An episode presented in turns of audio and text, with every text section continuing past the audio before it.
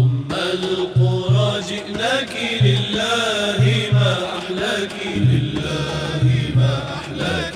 نسعى إلى لقياك ويروينا هواك ويروينا هواك. بسم الله الرحمن الرحيم والحمد لله رب العالمين والصلاة والسلام على سيدنا محمد الذي جعل الله قدوته في الدين أفضل قدوة. القرى جئناك لله ما أحلاك لله ما أحلاك.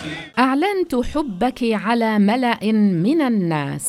يا كعبة الحسن والبهاء نور جلل محياك. والقلب يخفق ملهوفا ومذهولا لرؤياك. ودمع العين عبرات تسابق أشواق رياك. يا الأحبة منا السلام. في زمزم والكعبة. منا السلام. يا ملتقى الأحبة. يا لوعة القلب بذكراك تمر السنون والأيام وأنا على العهد شوقا للقياك. أنت الأمان والحلم والأمل المنشود عبر الزمان. أعلنت حبك على ملأ من الناس. أهواك ثم أهواك.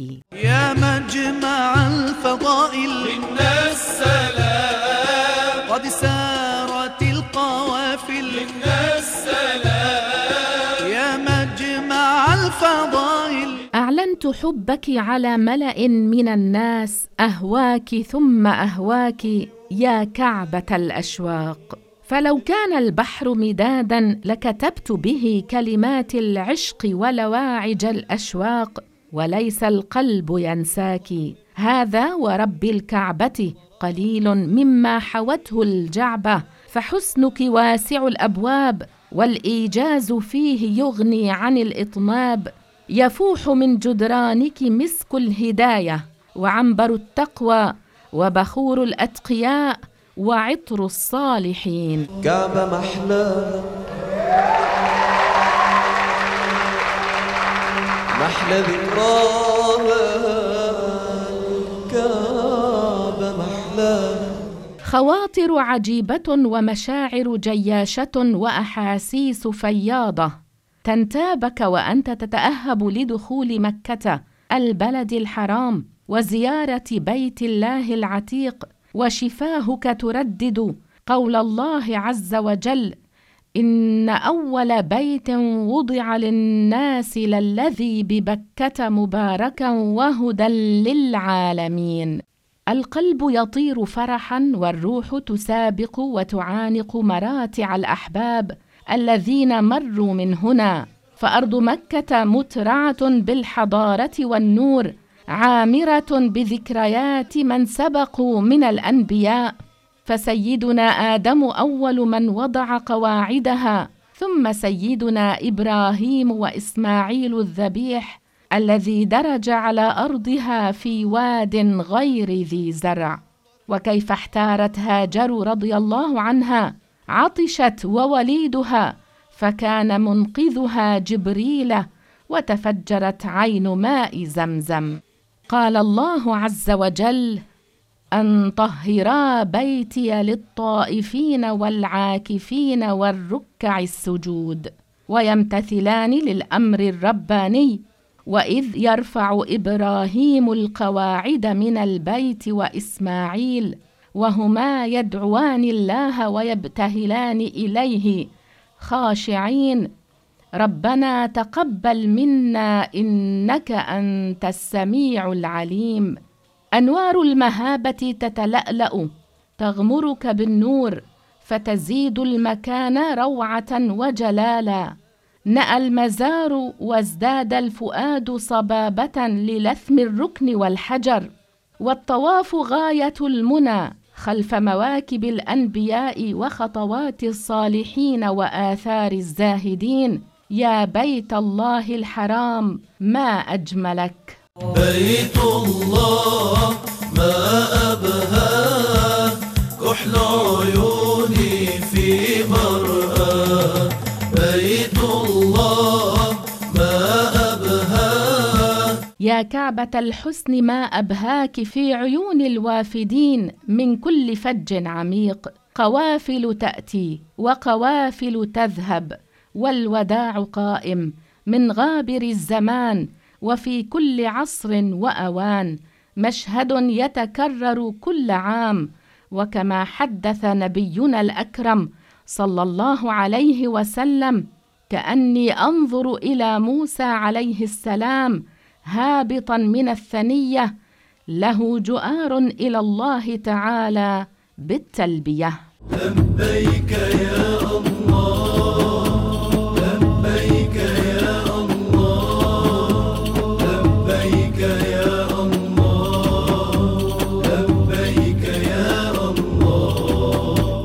خطواتنا نسير بمسير إبراهيم صلى الله عليه وسلم كما أكد رسول الله محمد عليه الصلاة والسلام كونوا على مشاعركم فإنكم على إرث من إرث إبراهيم. لبيك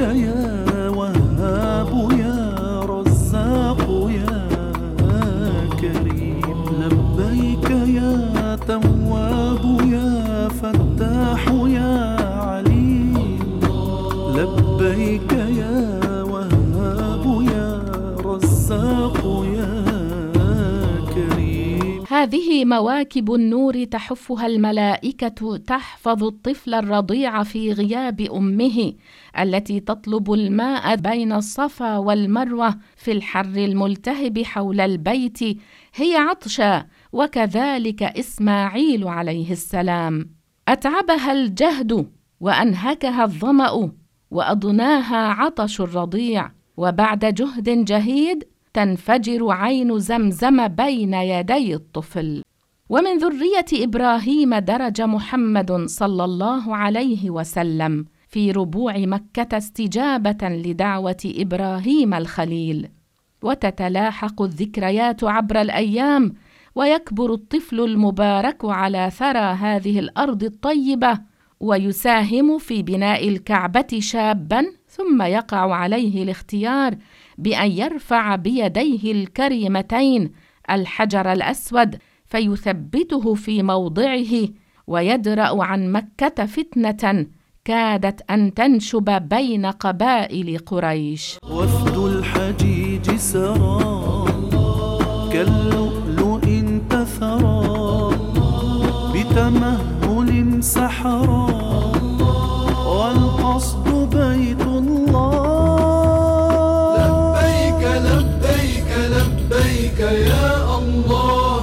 هنا مولده في سوق الليل صلى الله عليه وسلم. وهنا مرتعه وهنا بيت خديجة. كلمات التوحيد تتردد في جنبات البيت العتيق. يقول أبو تمام لو يقدرون مشوا على وجناتهم وخدودهم فضلا عن الأقدام. يا أم القرى يا مهبط الرسالة ومنبع الإيمان. يا عاصمة الإسلام يا بلد الله الحرام. مكة العامرة بالدين والإيمان. اختارها علام الغيوب مولدا للمحب المحبوب. وجعلها مثوى للناس وأمنا ومهوا للأفئدة والقلوب. فيها تجتمع القبائل وتلتقي الشعوب. وهي أوسط الأرض وملتقى الطرق والدروب.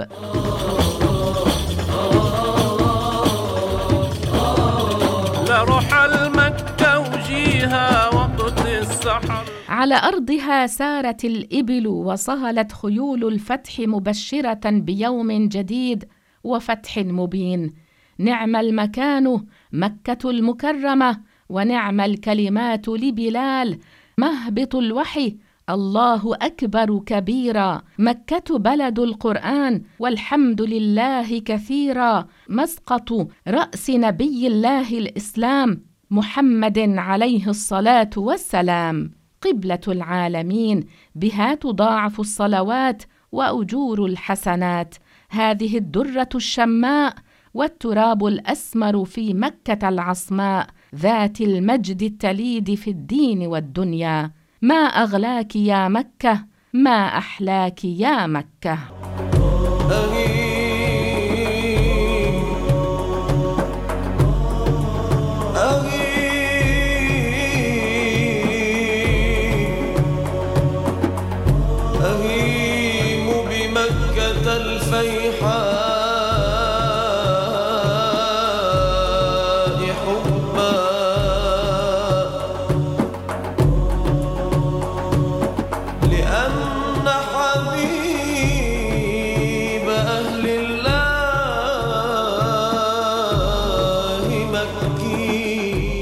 وجعل الله البيت الحرام مثابة للناس وأمنا وقبلة الصلاة للمسلمين في أنحاء المعمورة فهو منارة التوحيد والكعبة المشرفة أول بيت وضع للناس لعبادة الواحد الأحد.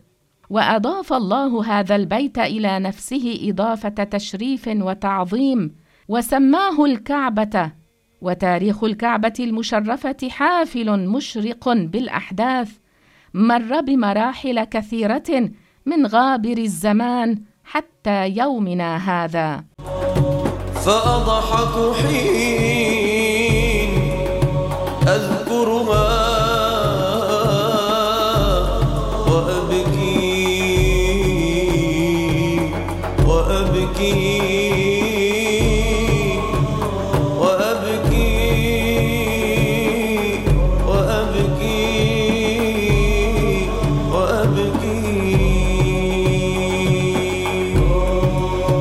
اما أول من بناها فهو سيدنا آدم أول الأنبياء وأول البشر صلى الله عليه وسلم. ثم من بعدها قام ببناء المسجد الأقصى المبارك بعد أربعين عاما. وقد ورد ذلك في صحيح البخاري أن رسول الله سئل أي مسجد وضع أول؟ قال المسجد الحرام. قيل ثم أي؟ قال المسجد الأقصى. قيل كم كان بينهما؟ قال أربعون عاما.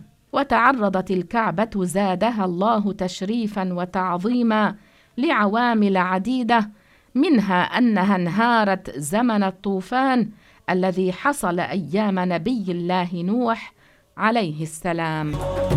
فأضحك حين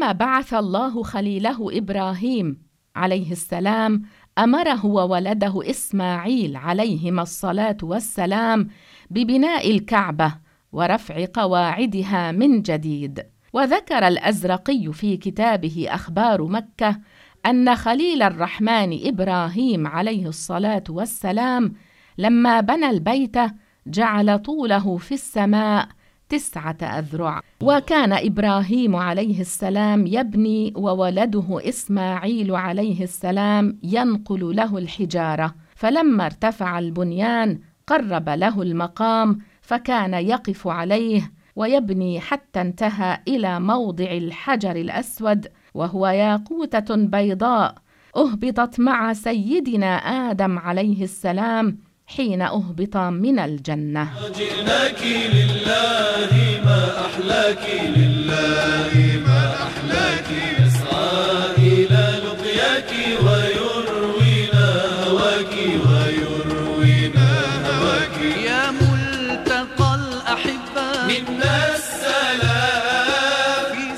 فأتاه سيدنا جبريل عليه السلام فوضعه جبريل في مكانه ليكون علما للناس يبتدئون منه الطواف وبنى عليه إبراهيم وهو حينئذ يتلألأ نورا ويضيء شرقا وغربا وشاما ويمنا إلا أن خطايا الجاهلية وأرجاسها سودته. وبعد الاستقرار في مكة قامت بعض قبائل العرب قبيلة جرهم ببنائها بعد تصدعها أكثر من مرة نتيجة الأمطار والسيول وعوامل الطبيعة التي تؤثر في بناء الحجر وكانوا يتولون إصلاحها ورعايتها. عظيم وفضلك عظيم تاريخك عظيم وفضلك عظيم يصفو فيك السقيم والمستهام الباكي يصفو فيك السقيم والمستهام الباكي. تاريخك عظيم وفضلك وأما بناء قريش فقد ذكر الحافظ محمد بن يوسف الصالحي الشامي في كتابه سبيل الهدى والرشاد في سيرة خير العباد أن امرأة عبد المطلب جمرت الكعبة بالبخور فطارت شرارة من مجمرها في ثياب الكعبة فاحترق أكثر خشبها ودخلها سيل عظيم فصدع جدرانها فأعيد بناؤها حيث اقتسمت قريش جوانب البيت. وكان رسول الله صلى الله عليه وسلم ينقل معهم الحجر. ثم اختلفوا في من يجعل الحجر الأسود مكانه حتى اتفقوا على أن أول داخل من باب الصفا يكون له ذلك. وكان أول داخل هو النبي الصادق المصدوق صلى الله عليه وسلم. فلما رأوه قالوا هذا محمد الأمين. ورضوا حكمه. فقال صلى الله عليه وسلم هلم إلي ثوبا. فأتي به. فأخذ الحجر الأسود فوضعه فيه بيده ثم قال ليأخذ كبير كل قبيلة بطرف من هذا الثوب. فحملوه جميعا وأتوا به ورفعوه إلى ما يحاذي موضعه. فتناوله رسول الله صلى الله عليه وسلم ووضعه بيده الشريفة في محله. أحلاك نسعى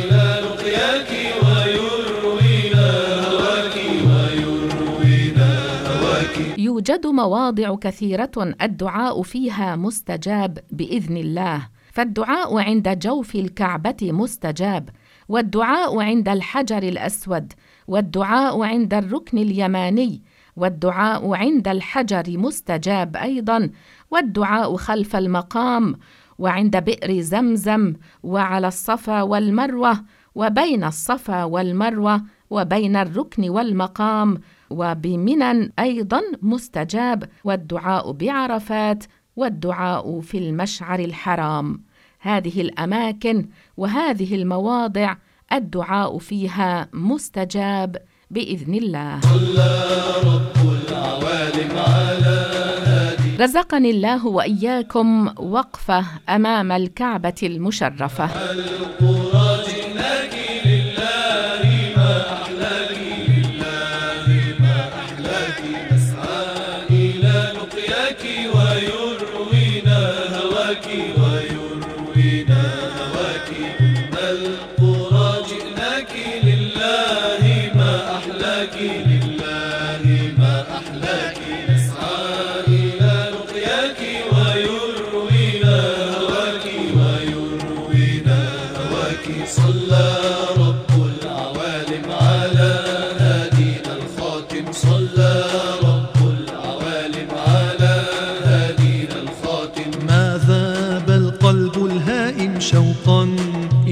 ذكراك ما